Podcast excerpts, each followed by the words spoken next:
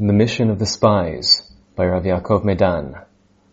The sin of the spies is recorded in the Torah in Sefer Bamidbar and is repeated in Sefer Dvarim, which records Moshe's final messages to the nation, recited on the plains of Moab just prior to their entry into the Promised Land. It is also mentioned in other places in Tanakh, sometimes explicitly and at length, sometimes only briefly and indirectly. A close examination of the sources associated with this sin gives rise to a number of questions. Some pertain to the seeming contradictions, while others concern the actual content of the story, especially the nature of the sin itself. We will deal with the following questions. First, who initiated the spy mission? Was this mission originally a divine command that went wrong, or was the idea objectionable from the very beginning? From the wording in Parshat Shlach, it would seem that the spies were sent by God's command, but from Sefer Dvarim, it would appear that it was the nation which initiated the project, and reading between the lines of Moshe's rebuke, it would seem that he did not consider it a positive initiative. Second, what was the nature of the mission and what were its aims? Were the men sent as tourists, latur et aretz, to witness firsthand the good of the land and its bounty, the strength of its inhabitants and its cities, as is suggested by the language of Sefer Bamidbar, or were they sent as military spies in order to discover the defensive weaknesses and the most convenient areas for conquest, as the Psukim in Sefer Dvarim would seem to indicate. And if they were indeed sent in order to witness the quality of the land, why was this important now, before they entered the land? Third, were the spies sent only to the Negev and to the mountainous area adjacent to it, or were they sent to tour the entire length and breadth of the country, from the wilderness of Tzin to Rehov Levo Hamat, as stipulated in Bamidbar, and as would seem to be indicated by the length of their stay, forty days in all? And fourth, was Moshe guilty of sin in this story? Was he punished for it? In Sefer Bamidbar there is no hint of any sin or punishment for Moshe. The only sin for which he is punished is that of Mei Merivah, the striking of the rock. But from Dvarim it appears that he was in fact punished in the wake of the sin of the spies. Let us first turn our attention to the contradictions between the different accounts and within the story itself. I would submit that the great number of contradictions precludes our dealing with them in a piecemeal manner. It seems that the spy episode in fact comprised two distinct missions, one of which was a divinely ordained sacred venture, while the other was a practical mission, which resulted from Moshe's bending to the will of the people. The crux of this shiur will deal with the relationship between these two. In what sense was there a sacred mission? The verses in Bamidbar Perek Yud Gimel do not hint at any human initiative.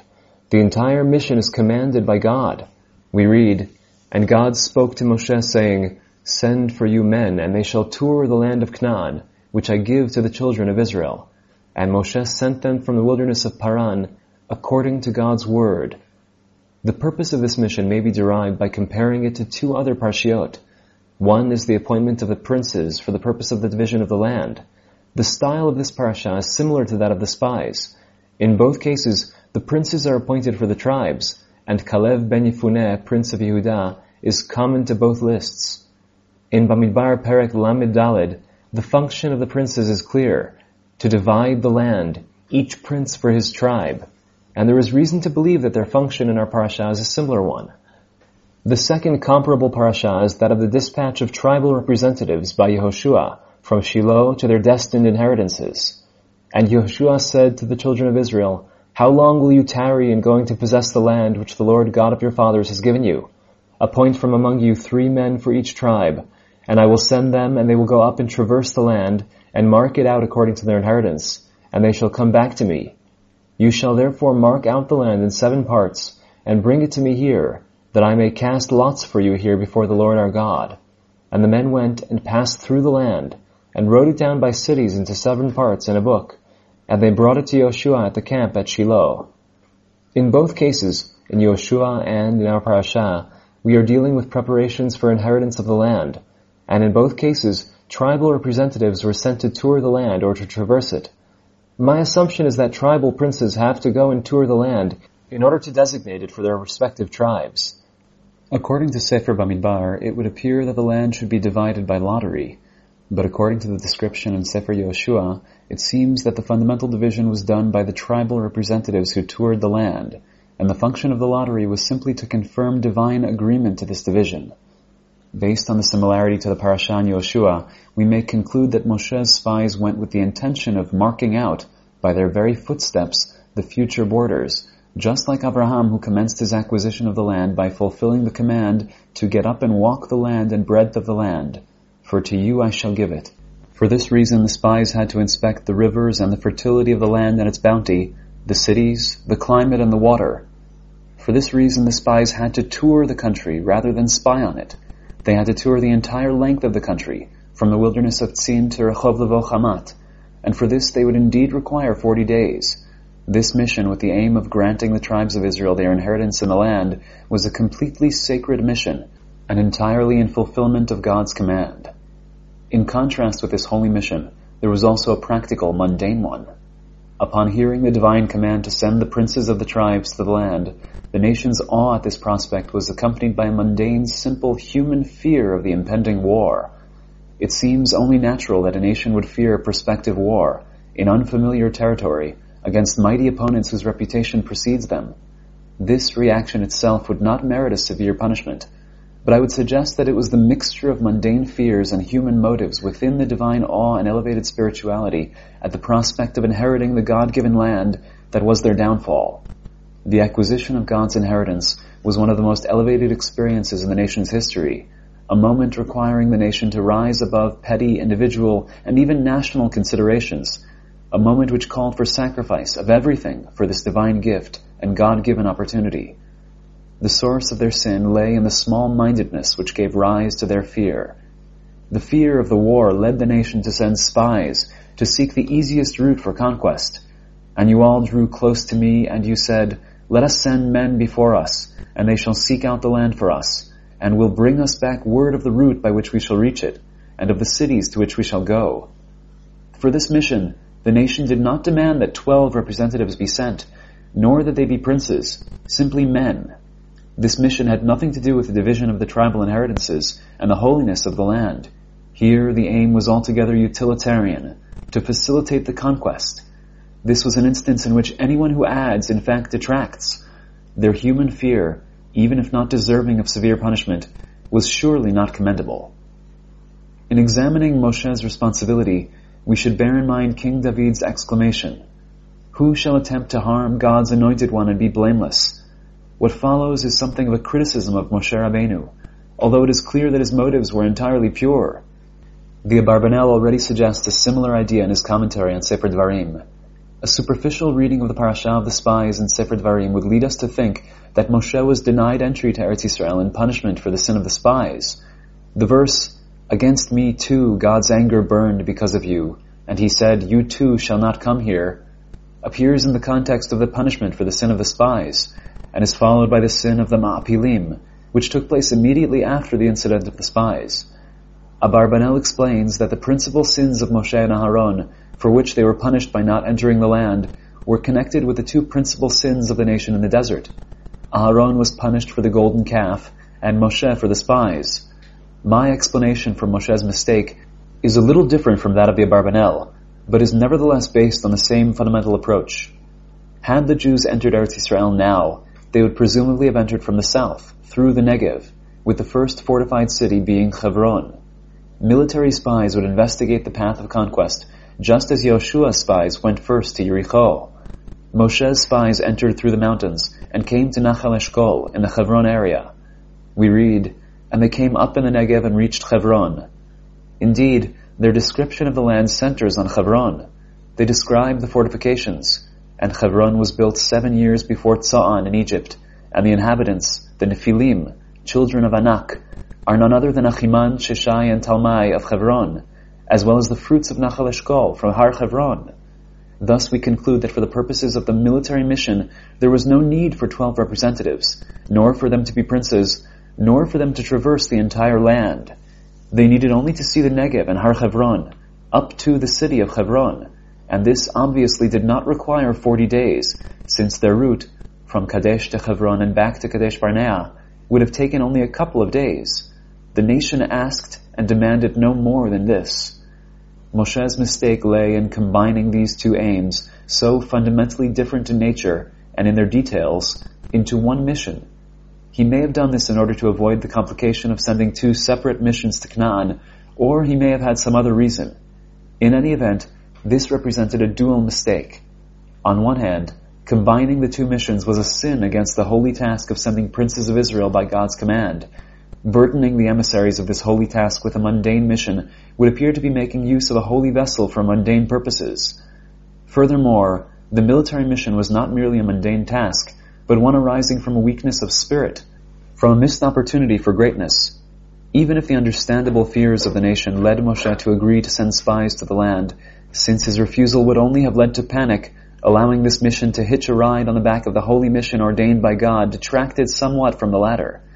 Moreover, the combination of the two missions also did an injustice to the mundane mission, and one with disastrous consequences. A military spy mission has its own requirements and its own information specifications. A spying operation is doomed to failure if, rather than being planned with precision, it is tacked on as an afterthought to another dispatch. From Yehoshua's spies, we are able to learn something of the dangers inherent in espionage, as well as the characteristics of those selected for such missions. First, Yehoshua sent two men and no more. A group of twelve participants greatly increases the chance of being discovered by the enemy. A large group is always more visible and more clumsy when the situation calls for hiding, for escape, or for evasion. Sufficient proof for this can be found in the story of Yosef's eleven brothers who were suspected of spying in Egypt. Second, the Midrash informs us that Yehoshua sent men with a proven military record. Pinchas, who had proved himself as a general in the war against Midian, and Kalev, whose qualities we come to discover in the story of the spies, and later at the time of the conquest of Hebron and the subjugation of its giants. What transpires in Yericho proves the wisdom of Yehoshua's choice. The spies are required to hide in an innkeeper's house. They must climb down from the city wall using rope, and must hide in the mountains for three days. Would twelve respectable princes, some of whom may well have been old and physically weak, have been up to this task? We have full faith in the ability of the twelve princes to divide the land and its cities in a fair manner between the tribes and the households, but will this ability make up for their lack of military know-how for their secondary additional task? Third, Yehoshua sends his men on a short-term mission from Shittim to Yericho and back for just a few days. Nevertheless, the king of Yericho hears about it and manages to locate them. Having spies in enemy territory for a full 40 days would seem to be unjustifiably dangerous.